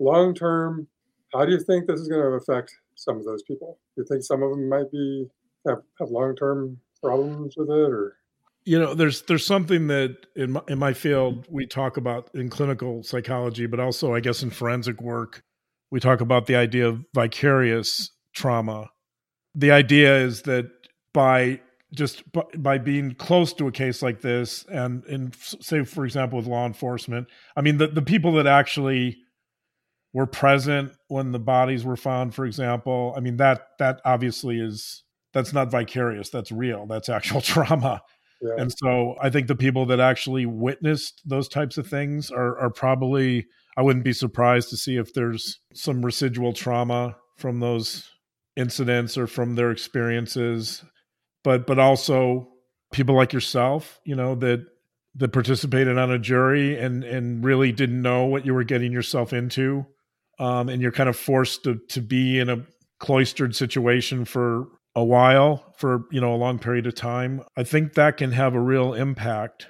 And, and you pointed that out. You talked about that a little bit in terms of some changes you've made and maybe being a little traumatized. So i, I think you called them living victims that the, the living victims will will be deeply impacted by this they can't help but be that's my thought yeah what do you think about alex his i'm, I'm thinking mostly him and lori when they were kids growing up their family. Do you, you think that they had a sexual relationship? I mean, I guess you have to either have knowledge of that or not. You guys know something I don't. Well, I could probably talk yeah. more freely. Do you want me to just share my yeah. my non psychologist opinions? I think they probably possibly had a sexual relationship. I do. I think that there was this is this is my opinion. This is me and and not John. I personally think that there was abuse in the household. And I think there might have been things that overstep boundaries, yeah. but perhaps it was even normal to them. That's the conclusion I've been coming to also. Alex is the wife that he had for a year. Her description of what she saw when she met the family and then she ran is kind of telling, I think. Yeah, the family has steadfastly denied that by the way so i think i should point that out i mean okay. it's there's do we have proof of that no right okay does it does it seem like something untoward uh, happened during their childhood yeah it probably it, it certainly seems that way but uh, well how do you think he could have been convinced to actually be the the actual physical murderer i think there was a lot of codependency with lori people have there's probably some history of dependency in that relationship. I guess the the pop term would be codependency, but I think the term I would use would be deep dependency. And Alex was very literal also in his beliefs, and he was a bit of a true believer as well. So I don't think it took a huge amount of convincing to get him on board and that makes sense. For Chad to to kind of see him as the ideal, kind of an ideal follower of his yeah. belief system. He was a true believer, also. And that's although it does seem like he was questioning it at the end before before he died. Yeah, a little bit. Although the blessing, the, the blessing that Chad gave him, might indicate otherwise. But yeah, there there might have been. You're talking about Zulema, right? There might have been a little bit of there were some question marks. He said something I forget. It was like, "I'm either a man of God or I'm not. I'm either their fall guy or I'm not. Something. Yeah, I might right. be their fall guy. I'm either a man yeah. of God or I am not. Yeah. Exactly. Sounded like it was according to Zulema. According to Zulema in her police interview, she stated oh. that this is yeah what he said at the end. Yeah. So according to Zulema, so maybe. Yeah. Oh yeah. well, even even Lori, you know, if you think about the the Melanie Gibb call, even Lori questioned Chad a little bit. I mean, it didn't last, but even Lori apparently said something to the effect of either Chad Daybell is a prophet or the what he like the biggest devil that there ever was or something like that. So, hear that. Hmm, interesting. So I mean, I you know it. I think that's an interesting element of this case is that some of the biggest players had moments of questioning and moments of kind of self reflection that where they were able to stand back a little and, and wonder if this was real. Unfortunately for us, though, those moments didn't last very long. I guess right. those, those seem to be fleeting moments. So you mentioned Zulema. Do you think it's possible that she killed Alex? Tom said he was coming with the questions, and he has not disappointed. These are all questions that have come up. Yeah, yeah. You you came in with guns blazing, Tom. But thank you anyway. I that's a really that's I think. Wow. Uh, did you want to take that one, Lauren? I, you know, I, yeah, I, yeah, I'll take that one. I'll take that one. This is what I think after looking at the evidence and and like everything else I say, I can't I can't prove this. His his autopsy is uh, a pulmonary embolism, just like everybody else in this case. no, that's it. There's a lot Tammy, of coincidences. Yeah, a lot Tammy, of Eldon Clausen. Don't know if you've looked at Eldon Clausen, yeah. but I, I can send you down that the Eldon Clausen. Watch Bernadine's interview uh, on our channel for that. I'll be I'll be sharing that on our podcast soon. I think one of two things: Zulema or Alex himself. I tend to lean towards Alex in the patriarchal blessing that Chad gave Alex that was shared in court. That was something all of us heard for the first yeah. time. We had read that, but never heard it. That was a heavy moment for me. Yeah. When we heard Chad giving Alex this patriarchal blessing that said that he was his, you know, his sister's protector, that he was going to be an incredible person, that even in the afterlife, he would help save children. And it stated that he would know when to cross over to the other side. And to me, that is a very telling line that that Chad is almost implying you're going to know when it's time. You're not. It's going to happen when it happens. Like most of us, when it comes to to death or thinking about our own mortality, it's you will know when. Then you throw in the fact that there was a call before his death with Chad. Yeah. And that Chad allegedly gave him a blessing from Hawaii. He was in Hawaii with Lori at the time of his death, and there was a blessing. That one to me, like he gave him permission to die. Correct. Exactly. And then you throw in that the day before Tammy Daybell's body had been exhumed, and that he was saying, I'm either a man of God or I'm not, that I might be their fall guy. He throws in to Zulema where a bag of money might be if something happens to him. He goes to Mexico prior. All of these things tell me that it was not just a natural pulmonary embolism. It might have been, and I also believe, correct me if I'm wrong, but I think it was two, a bilateral, like two. That's that's unique. So, so I think believe that the autopsy says both of his lungs, so that's unusual, and I do believe. So I believe the autopsy, but what caused that? And I think there might have been something he picked up in Mexico, and he might have chosen to do that himself. And, and maybe Zulema knew. Perhaps Zulema knew that that was going to happen.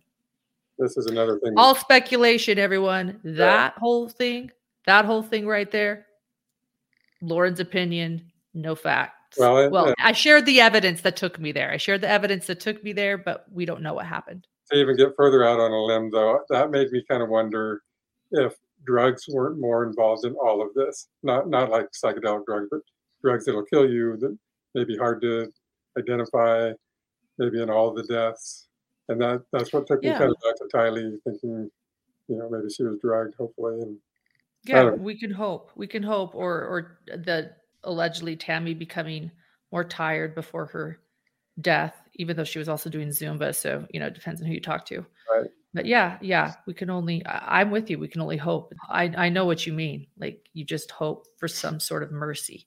It gives me a little bit of something to hang on to, I guess. I understand. So on a lighter subject, Lauren, you were at the trial every day, right? Yes. Was some of it confusing as it was happening to you? Like, were you able to just keep up with it right along, or was it kind of like, well, that's a lot, trying to wrap my head around all this stuff? Well, I had I had a benefit that you didn't have. I knew a lot about the case going in. Everything that you guys, you know, were not supposed to have watched, I had watched and I had been reporting on it. There were particular moments mm-hmm. that were difficult for me to keep up on when it came to the technical stuff when they were going through the FBI cast data system, keeping the yeah. different phone numbers straight. But that's where I felt you guys had the upper hand because you had your notebooks in front of you with like the lists of the different burner phones. And we didn't have that. They had it on the screen, but it was so tiny, none yeah. of us could see it. So I was trying to like memorize or tweet the entire phone numbers. I needed like a graph to be able to know because because the way they have to say it is this burner phone with this number pinged yeah. here and then this burner phone pinged here and they're not telling you that Alex's phone pinged here they're telling you a phone number pinged somewhere. So right. those were the moments that were really hard for me and I've had to go back in my notes and really really study that. So so on those moments I think actually you were better off with what was in front of you. I didn't take a lot what, of notes and as it was kind of getting around the middle of the trial, I was thinking that maybe I should have been taking better notes all along there, but it didn't matter because other people were doing that for me. And, yeah, yeah. And deliberations, um, access to that. Yeah, but you know, I have an I have the religious background, and I had the reporting background and a vast knowledge about this case sitting. Yeah. In there that you didn't have, so that was helpful to me. I, I was having a hard time sometimes up. Which parts? I mean, which I, parts? You know, a lot of uh, the detectives' testimony. You, you mentioned the texts and emails and whatever, all that kind of stuff. Kind of got to be a lot at times. Trying to understand how they could figure out that Alex was over here at a certain time. I understand all that now because I went back and studied it all and figured it out. But at the time, I was really not following all of that. But I, I got the point. The point was that they were able to figure out where he was and pinpoint it that's all I needed to know at the time. But right, kind of didn't understand it. Yeah, they had to they had to share that in a very technical way that it, it, it was it was kind of hard. I agree. So this one's a little more conjecture, but do you think that people, some other people, maybe knew the kids were dead? The Melanies, Zulema, um, Audrey. Do you think any of those people might have known? That was a question actually the chat wanted to ask you. But your thoughts on what they might know. So maybe we can all share. I think so. yeah. How could uh, they must have? Which I'm wondering now. Like, are the cops going to go after some of these people? Do they have deals? Maybe we'll never know. Right. yeah, the, the chat has been wondering what you thought of of particularly Melanie Gibbs or David Warwick's testimony, knowing that they were there, right? They were there that night in a, in a small townhome. This isn't like they didn't like have their own wing. Didn't they have um, nightmare? I know, I know they. I remember that they. It was uh, a nightmare. Uh, Alex walked by them with JJ on his shoulder and walked upstairs, right? Mm-hmm. And then was it uh, Warwick who had a nightmare, woke up or something? Mm-hmm. Yep. That's all just weird to me. Yeah. Yeah. And he, and he conveniently didn't remember anything. Yeah. Right. He, I mean, so either he knew what was going on or he was involved in it. Yeah. Yeah, I appreciated actually the defense the defense when it came to David Warwick or others. I actually thought that the defense did a valuable job there pointing out their strange beliefs as well. I'm yeah. curious what you thought of that because that this would be confusing if you didn't know much about the case. I knew who David Warwick was. I was looking forward to hearing from him. I knew his story, so I can't imagine having to take all of that in for you. I needed time to think about, and luckily, you know, things move along slow, and then there's a break or whatever, so you do get time to contemplate what you heard. And I would think back and think, I think I was being kind of gullible listening to that witness. You know, like maybe an hour later, I was in the jury room or something, thinking back on what I heard, thinking, you know, I'm just taking that, that person's word for the truth, but who knows if they're telling the truth or not. It was not always very easy to tell. Right. And I think the defense, one thing the defense did well is point out that did they know more by by pointing out their very odd beliefs and their conspiracy theories and how united they were with Lori and, and Chad, I don't know if it diminished their testimony as much as it showed that Right. there was a large group of people that likely kn- knew more. Especially when, when uh, Audrey Barattiero, Baratero, mhm, Audrey Baratero. Yeah. Yeah. I like I like that. They, the defense was putting up a little bit of a fight there, and I thought that was good. Yeah. How did you feel about her testimony? That was that was a new one for me. I mean, I knew of her, but nobody had heard from her until that moment. Right, So that was a big one. Yeah. She hadn't said anything to the grand jury or anything going into it. That was just Right. all a surprise. What did you think of her testimony when you heard it? I was kind of thinking, wow, you know, that's crazy. But then it's, I don't know who she is. Is she telling the truth? Or, and then when she got cross-examined, it was a little bit kind of like, yeah, who knows if, if any of what she said was true or not. Didn't really matter that much to me whether she was telling the truth or not at that point. Yeah. Did you? I, I just have a quick question here, Tom. Did on the issue of all the people that seemed to know that that you know, with the defense implying that there were multiple members of this group that knew, did you feel like that? That I think the defense was trying to do that to lessen Lori's culpability. Did did you feel like that was effective in any way? No, because I felt like they were probably right. I, I think Okay. that that it was a bigger conspiracy and there were more people involved. Lori was their mom. That's Okay. all. So okay. So in some ways, that strategy may have backfired a little bit. Right, exactly. And you uh, know, uh, being her mom, their mom, if if she had like the next day called the police or whatever, and said, "Oh, my kid's been killed," and then tried to cover it up, that would be one thing. But she lied about it. She went to Hawaii and later on on the beach. She got married. She did all this crazy stuff and just went on with her life after her kids had been killed. And Yeah, Yeah. not not a normal response. yeah, I don't know. Yeah. I don't know how much time we have. I have more questions. Okay. Go I- for I it. think we're Okay. okay. yeah, go ahead, John. What did you want to say? Yeah, we No, have I, thought uh, we're. I think we're we're kind of getting close to winding down here, but Yeah, so yeah, a little bit close. Yeah, because of our, we're gonna hit bedtime soon for Yeah. our child. I could Family go stuff, but, but keep going. I know keep there's going. got to be a Yeah. limit. So, Okay, yeah, Stop when you're ready to stop. But I wanted to ask you about John Thomas. Do you have any opinion on why he felt like he had to tell us? So I, I've looked into his background. He's an impressive guy. He's a very qualified defender. But he felt for some reason that he had to tell us he was a diver in college when he was talking about himself in court. And I just thought that was kind of curious. And I wondered why did he do that? I actually don't even remember that part, honestly. Yeah, when you- you brought him up, I, I thought of a lot of things, and I don't remember that moment. What was the Okay. context with So, that? It must have been the first time that he introduced himself to the jury, I guess. I don't remember Mm, exactly. They were doing introductions. You're right. They were doing Yeah. introductions. I remember very, very well him describing himself as a diver in college. And well, yeah, okay, I'll leave it at that. But, yeah, that's enough of that. I think they were trying to make it a little more personal. I think they were Yeah. trying to be a little more relatable. I think they they both did that. You know, it- it's a common defense strategy just to try to connect to the jury. I think to make things a little more personable and Okay.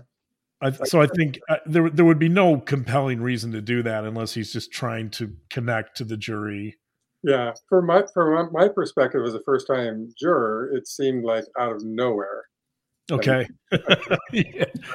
Maybe Right. it's not unusual. I don't know. Um, you're thinking you're thinking what does this have to do with the case? well, not just that, but why did he? Yeah, there was a lot of things he could have told us about himself that Yeah, would have had a big impression on me. But anyway, we kind of some of these we've kind of gone over. So I've been watching uh, the hearings for the Chad hearings, and he sits there like a statue. John, is there any kind of psychological explanation for that? Thank you for bringing this up because it's a question I would also like to ask It's my weird. husband. It's so weird. yeah. And John, you've seen this. You've seen this in every hearing, but this this last hearing, just so you know, John, because I I was watching it live with our gems, and John was busy. Um, he's John's been dealing with a lot this week, as many of you know. Yeah. But this was a four hour hearing, John, and you know we see him in these spurts, but like he did not move. Like, he was like a wax figure. I could. And he was kind of slouched too, right? He was kind of slouching. I mean, John knows what he looks like. He slouches, but he hardly moves. You're like waiting for him to blink. Yeah, I mean, I, I, think my short explanation would be that if he's standing there like a statue, it's because he is a statue. and what I what I mean by that is that that this isn't someone with a lot of affect or a lot of emotion. Okay. You know, Chad is he's he's not someone that seems really comfortable with his emotions and he's not comfortable expressing his emotions and that would not be atypical of someone who lacks empathy or someone who might engage in these types of activities that you know that he's there's a detached quality to Chad Daybell. Yeah. And I think that type of detachment, you know, makes committing crime, especially heinous crimes like this, more likely or more more probable. I mean, some of it could be a strategy, you know, some of it could be his defense attorney prior telling him, look, don't show any emotion try to try to act like a statue because I don't want people, I don't want the cameras to, or I don't want the public to speculate about certain if you show emotion or if you cry or not that he's capable of that, but if yeah. so, some of it could be a defense strategy in the sense that his lawyer, his attorneys trying to keep a lid on any speculation about his body language. And we all know that there's now i don't know hundreds of youtube channels that do body language analysis. And so every one of them would be picking it up right? So uh, so some of it could be that but some of it i think is just who he is. That's you know he's he's very statue like in his life and he doesn't express a lot of emotion. And so i think i think that's part of it. Somebody just mentioned he's a psychopath. I can't definitively say that but uh, a psychopath. If he was a psychopath, a psychopath is someone who does typically psychopaths do not express emotion. And uh, it's actually kind of hardwired in their brains that they struggle with emotion. They're able to feign emotion sometimes when it's necessary to dupe people, but they don't they don't really have emotions the way most normal people would. So I can call him a crazy psychopath. You can, I can't. That's great. Yeah, I'll let you as, get away as, with it. As Colette points out, put Jason Mao in front of him, and then he'll show emotion. He'll, he'll cry when he talks about Jason Mao in his speeches. But uh, there's someone else that doesn't ever move, and uh, we have that on our our true crime collection on YouTube as well. We talked about John's assessment of the Tylee interview after Charles was killed, but he also assessed Alex Cox. And while he was being interviewed after Charles's death, and it is precisely the same. He doesn't move, even when they leave the room. So, this whole question about is John Prior telling Chad not to move? The police officers leave the room, and Alex still sits in the same position. It yeah, it's a, move. It's a remarkable. It's a remarkable. I don't remember how long it lasted. We took a look at it, hour, hour and a half. But yeah, it's a, it's an amazing moment in terms of understanding Alex Cox because he really he really is just mm-hmm. like a statue. He has no affect, no empathy, no remorse apparently.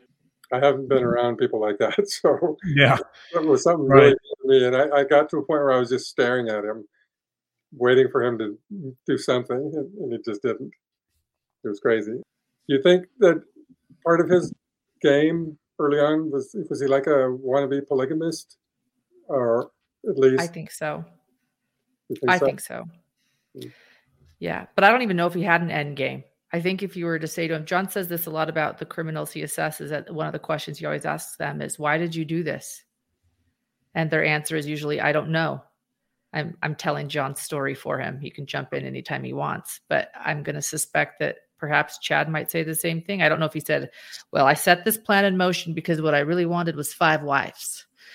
I think that he probably would have loved five wives and he was collecting quite a harem at the end there. But I don't I don't know if he if he knows that, if that makes it's sense. Something I wondered about too with the other witnesses and the women. Was, was there more going on that we know about? I've I've heard pretty much with Julie Rowe. I know that he shared with Julie Rowe she was a, a wife in a past life, and he certainly talked with Julie Rowe about Tammy dying, and he shared with Melanie Gibb that she had been a wife in a past life, yeah, and with Lori. and that there was definitely another woman that he was having at the very least an emotional affair with in Arizona that we also know of that that investigators and police were interviewing. So, uh, yeah, yeah, yeah, it, yeah. If he didn't have the conscious conscious goal of polygamy, I think it was definitely on his radar. So it may not have been a deliberate, conscious goal that he was striving to attain, but I, I think it was he was clear, he was clearly experimenting with that possibility. I think I think Lori may have changed the equation a bit in the sense that when he meets Lori, so prior to Lori, he's flirting with a lot of different people, including Julie Rowe. That's a complicated topic, but yeah. But I think when he meets Lori, Lori fulfills a lot of his fantasies and he checks a lot of boxes in terms of his so-called perfect woman and so I, th- I think at that point, maybe he wasn't as interested in polygamy, maybe, but uh, I, but I don't know. Maybe maybe Lori would have. Who knows? Who knows what what may have happened if. I was wondering about his relationship with Tammy and how much of it she was aware of. Doesn't seem to be involved in any of his things other than her publishing business. I think she definitely knew about his relationship with Lori at some point, maybe late in the game Yeah. Yeah. that might be what caused her demise. Yeah, right. There was there was an email exchange with Charles that seemed to indicate that she was aware of their relationship. Yeah. Well, we actually got to the end of the questions that I wrote down. I didn't think that would ever happen. I have a lot more, but um, that was more than I thought we would get through. Well, we're getting many requests to have juror number 18 back. They they want oh. Tom back. and I don't I don't know if you know this, Tom, but did you know that we have over 4,000 people watching with us right now live? Good thing so. I did not know that. yeah, I wasn't going to tell you that. But there you go. There you go. There's the bomb drop. Surprise. That's oh, that's yeah. Uh, that's, that's, that's significantly like more than we're in the courthouse for yes. two months. Right right? That's a lot. Yes. But when you People say that, Lauren, let's bring up the book again, just so the, the so everyone knows what the book is and when it's coming out. Yeah, share share your book, share your project, Tom, with us, and then yeah. yes. Again, the title is "Money, Power, and Sex: The Lori Daybell, the Lori Vallow Daybell Trial" by juror number eighteen, and I get into as deep as I can get into in this trial not as deep as these guys. I'm not as knowledgeable about it as they are. I, am trying, but uh, but I get into some other stuff too that might be interesting. So I'll just kind of leave it at that. I hope people will read it. The, the profits from the book are going to a good organization that helps children in need, and that's kind of what motivated me to do this. And I'm not a writer; it's my first attempt. But now that I'm mostly done with it, I think I'm really glad that I did it. So hopefully people will read it. We will certainly be reading it here. We look forward to it. A juror is such an important perspective. And the more I talk to you, the more I realize just how important your Tom's perspective is. We'll look forward to reading it. And of course, having you back. And when it's published, again, because of the sensitive nature of the people you have interviewed and the information you have, it cannot be published until after Chad Daybell's verdict. But you will be starting some pre sales soon, perhaps, and we'll let everybody know when that happens. I'm not sure when that will be, but yeah, I'll let you know for sure. I see that Great. Kay is listening, and I like her comments. She is. Kay says, Tom, you've been a spectacular guest. Please do come back. Yeah. So you you came with the questions. It's not every day that John. Right. We we didn't get to interview you. It, it was oh. reciprocal. Oh, so just a yeah, it was for me to get this opportunity, and I'm going to take advantage of it. okay. Well, as we shared, this is a conversation among friends, including our gems here in chat, and we're so grateful for our gems that are here, and and for also being here at such short notice, switching from Saturday, our typical night, to Friday. Thank you, everyone, and thank you everyone for the warm wishes you've sent John this week as well. For those that know, it's been a hard week for John and Tom. We we, we couldn't have had a, a better guest and a better conversation. This is exactly what we wanted tonight after kind of a long week for our family. So thank you for for being here. Yeah. Yeah, and thank you for giving us a chance to kind of look behind the curtain into the jury box a little bit and that's that's a rarity we don't get to see that often so thank you for sharing your thoughts and your perceptions and oh, what what it was like to to sit there for yes thank you for trusting us go ahead john yeah yeah exactly trustworthy journalist and i appreciate that i'm very happy to talk to you thank you thank you thank you and for our gems. Thank you so much. Please hit subscribe. Please hit like. If you appreciated this with Tom, please hit the thumbs up or the like because it is actually how more people will learn about Tom and his book and his experience. It, it will show up in the algorithms more. And thank you, everyone, for subscribing and for being here tonight. And truly, Tom, thank you for being so open to have this very vulnerable conversation with us, with friends. So thank you. Great for me. I appreciate it. Yes. All right.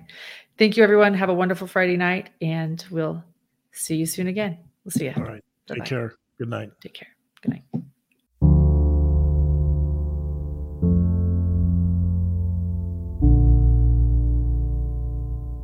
Hello, Hidden Gems.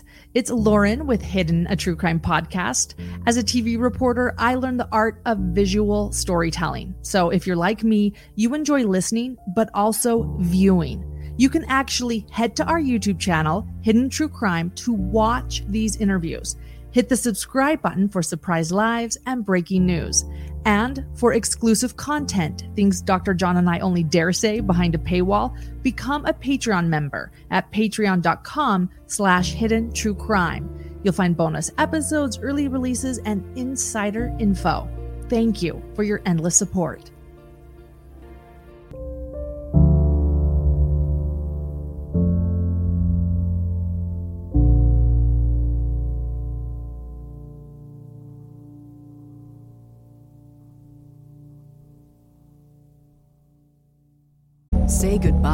Your credit card rewards. Greedy corporate mega stores, led by Walmart and Target, are pushing for a law in Congress to take away your hard earned cash back and travel points to line their pockets. The Durbin Marshall credit card bill would enact harmful credit card routing mandates that would end credit card rewards as we know it. If you love your credit card rewards, tell your lawmakers hands off my rewards. Tell them to oppose the Durbin Marshall credit card bill.